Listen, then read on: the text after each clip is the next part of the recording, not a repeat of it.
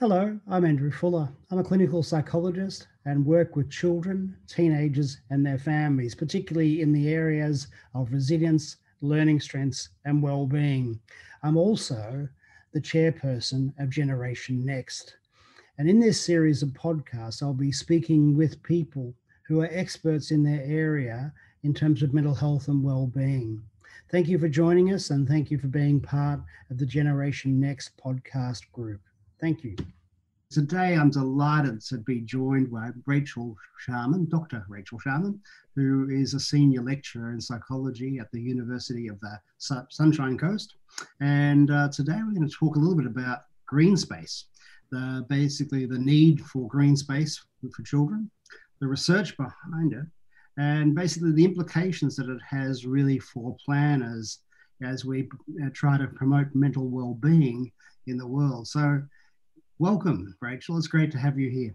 Thanks. Thanks. Really enjoy this series. Thank you. So tell us a little bit about the background of the green space movement and how you become involved in it or intrigued by it. Yeah, look, so this is not, I mean, I suppose it's very old, primitive wisdom in many ways, but from a research point of view, uh, in 1984, so not that long ago, really, uh, psychologist Roger Ulrich published a very interesting paper where he looked at um, the uh, recovery of patients in a hospital where some had been assigned to a room with a view, so a view of nature specifically. So they were looking over trees and there was a lovely outlook. And others had just were just in a normal hospital room. And what he was able to demonstrate quite um, compellingly was that there was a statistically significant difference between those people who uh, were overlooking nature in terms of their recovery rate, their, um, their use of morphine, for example, or other painkillers. Basically, they got better quicker and with a lot less intervention. So this really sort of started off a, you know, some people thought, oh, maybe this is just a one-off, but no, this started off a real um, surge of interest in well, hang on a minute, what's going on here? Why are people doing better if they are exposed to nature or green space, as it was um, then called? Uh, as opposed to people sort of locked in a little box or, or, living in a concrete jungle of, you know, hence cities and skyscrapers and things like that. So there's been quite a flurry of research about this um, since that time.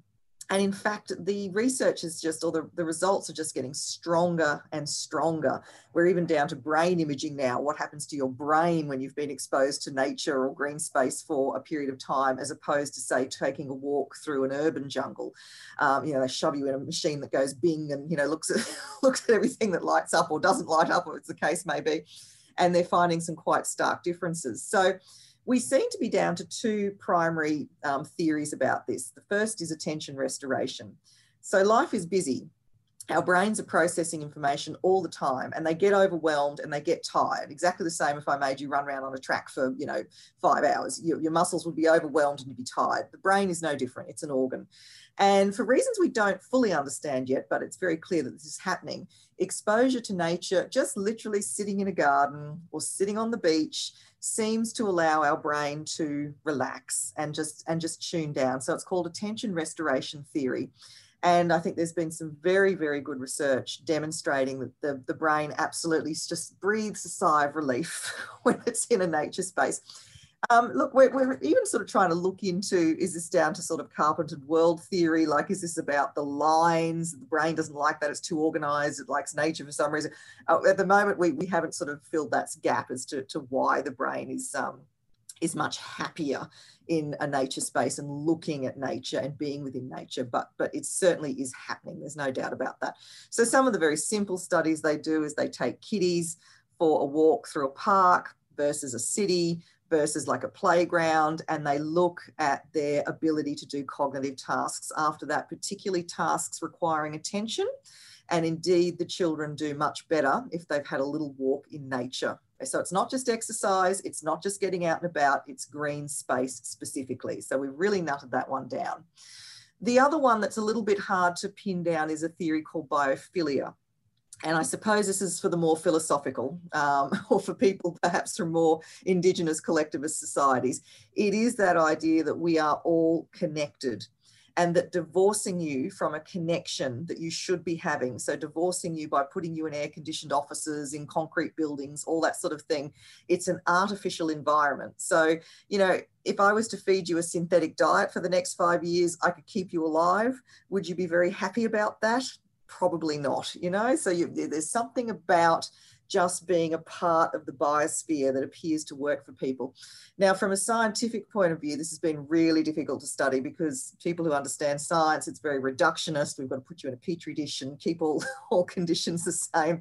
Very difficult one to study. But I think, you know, as a talking point, it's interesting. What happens when we put humans in artificial environments? And certainly we know from other research when we artificialize things too much, people tend to fall apart psychologically around the edges. So I, I think it's got a fair premise. Um, it's just a very difficult theory to sort of study and, and research and, and produce good quality results. About 25 years ago, there was the deinstitutionalization movement, which closed many major psychiatric hospitals. Many of the major psychiatric hospitals were surrounded by farmland. And what was derisively said was grass doesn't cure mental illness. But really, what you're saying is that it does have a role, green space has a role in healing, not just in terms of physical healing, but also in terms of mental healing. Absolutely. It has very clear restorative ability or, or, factors associated with it. So being able to, yeah, just being able to immerse yourself in nature, green space, blue space, beaches work just as well. It seems to be that open air, actual um, you know access to the natural environment that's terribly important and i think there's a there's an extra special um, issue here with children because their brain is still developing and again, people have really forgotten that. We, we tend in our society to te- um, treat children like mini adults. It's absolutely wrong. It couldn't be more wrong if you tried. Their brains are developing. You know, you and me, Andrew, we've got a nice rigid brain. We're a bit beyond help now, but we're old, it's done, it's set. And I often use the analogy of wet versus set concrete. So, you know, if you think of your brain and my brain as concrete, um, you know, if you drive a truck through it, fine, whatever, you know, uh, you know, if, if you smash it up enough, okay, it'll get hurt. But a little kiddie's developing brain is like wet concrete. So you've got the power to do a lot of good here as well as a lot of evil, which of course is why, you know, if people suffer really quite significant traumas in childhood, it tends to come back and bite them much more than if they suffer a similar sort of um, issue in adulthood. It, it sort of changes the trajectory of that developing brain. I think some of the really exciting research, and if I remember correctly, coming out of Spain, looked at putting kiddies in a park and it had to be an open green space. They actually put them in a lot of different environments, but it was open green spaces. And they looked and then they you know, shoved them in the machine that goes bing at the end of this after a few weeks or months. And they looked at um, how their brains were developing, you know, the actual grey matter, white matter, you know, right down to tin tacks and were able to demonstrate that in fact those children who'd been given exposure to open green spaces were showing improvements in the areas of the brain that are often associated with ADHD. So this is very exciting research. It's quite new. Obviously it needs to be replicated and in a longitudinal fashion. No question of that. But the reason they did that was because there was some really interesting research, particularly in Canada and a few other urbanized places, simply looking, it was a very correlational design, but simply looking at the rate of ADHD depending on your um, distance from a park.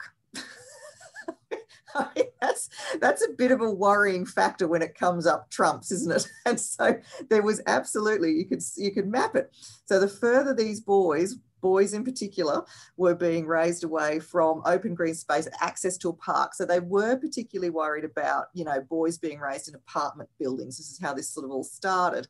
And the further the further you got away from a park the more likely you were to be diagnosed with adhd and prescribed medication. So that was just the correlational design that went hey this is a little weird.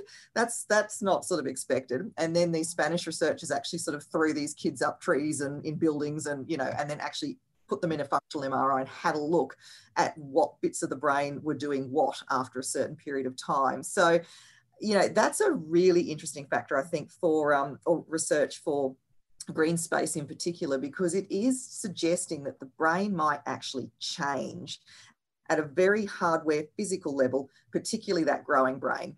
Yours and mine brain, not so much. Maybe, maybe our brain just relaxes and breathes that sigh of relief. But for children in particular, there could be some lifelong impacts of green space, or more to the point, divorcing them from green space. So, Rachael, if you were advising a school counsellor in an urban, concrete ridden school who had quite a number of students with ADHD, what would you be recommending? Look, as much outdoor play as humanly possible, obviously in open green spaces. And this is our problem. Uh, I think urban designers are absolutely getting on board with this. I've now given talks to a number of um, architects and landscape architects. There's a real movement about greening urban, um, you know, areas and making sure that we, we're not sort of just making it all concrete and fancy and all the rest of it. Um, the Mater Hospital, I think, architect, I spoke to her personally, she won a, uh, a, prize for her healing gardens at the Mater Hospital. So they wanted to, oh, what's it called now? Queensland Children's Hospital, sorry. So they wanted to, um, they wanted to put in some areas where staff and patients could just go and relax to. And some of the brief that they were given was, of course, staff who, you know, participate in very high level, intense, anxiety provoking resuscitations need to go and just retreat and debrief and just get themselves settled before they can sort of go back on the ward again. Um, so they they did an amazing job of building in these healing gardens sort of on and around you know the various floors of the hospital um, and as I said, eventually won an award for their work. But that came off the back of good medical and psychological advice to say this is the best thing we can do for people working in these high sort of energy level environments, and uh, you know things go horribly wrong and there's trauma.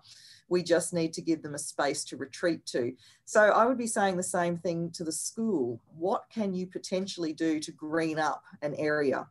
Some schools, it's going to be really challenging, those inner city schools. Um, but likewise, I was actually um, asked to provide a report to the South Australian Court a few years ago, the Supreme Court, because they had a, um, a, a childcare provider who was trying to get away with providing a green space for their children. So I wrote a very strong report outlining all the reasons why this was an incredibly bad idea. they should not be allowed to do that.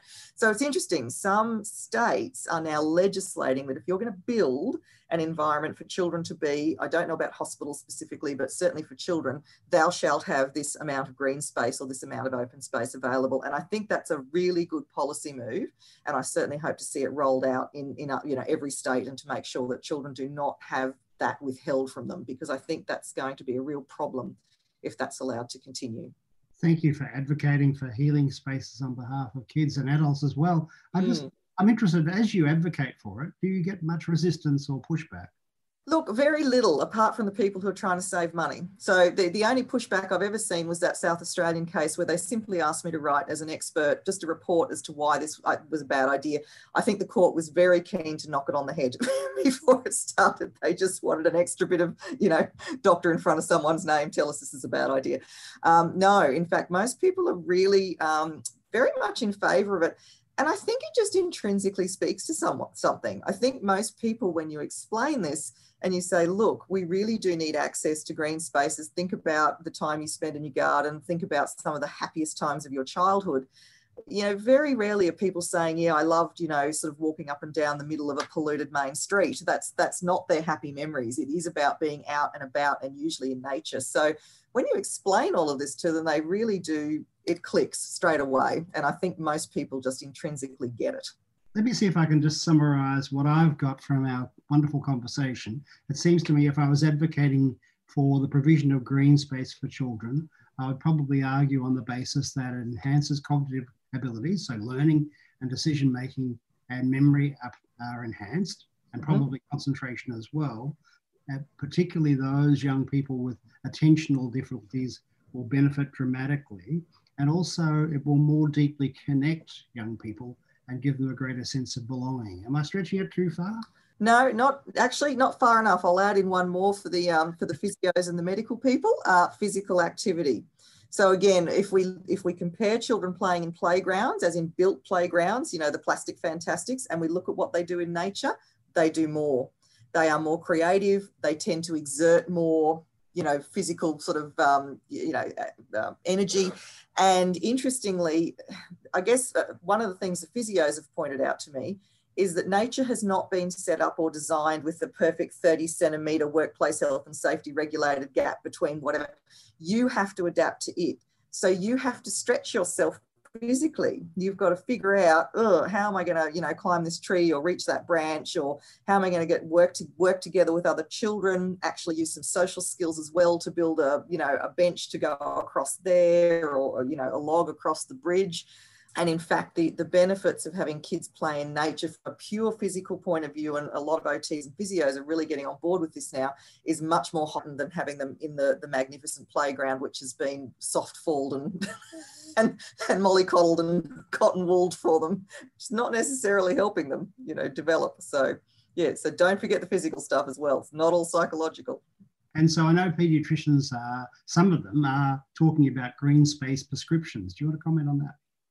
So there's a really interesting, um, I think it's uh, Shetland from memory in the UK, their, their entire medical practice, so not just children, they are now offering green space prescriptions. And to the point that they got together um, as, a, as a medical practice and they put together places in their local area that you could go to access green space. So I think this is a great idea. I mean, not just doctors, but schools could really help with this. Have a look at your local area what's available and start writing some, you know, doing up a pamphlet. Here's where you could go. This is what you could do. This is a great thing to do with your kids. The other thing that's really interesting is this research has now gone so far, particularly with some of the brain imaging research. We've actually got really good information on what amount of time you need to spend in nature to get a particular benefit. So, um, from memory, I think heart heart related conditions, blood pressure, not as long as you think. That actually tends to be a shorter time, something like 20 minutes per session tends to um, result in, in better outcomes for people with high blood pressure.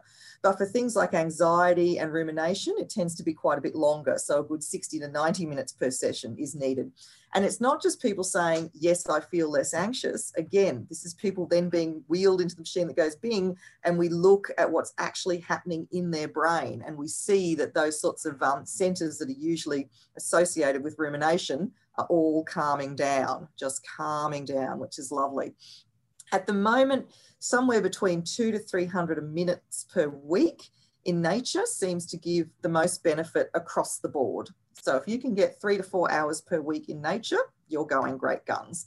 After that, it seems to plateau. There doesn't seem to be much extra benefit on top of that. So, you know, it's 30 to 60 minutes a day if you want to be sort of really at the, the, the upper end of, of brilliant. and that's, you know, that's what's needed.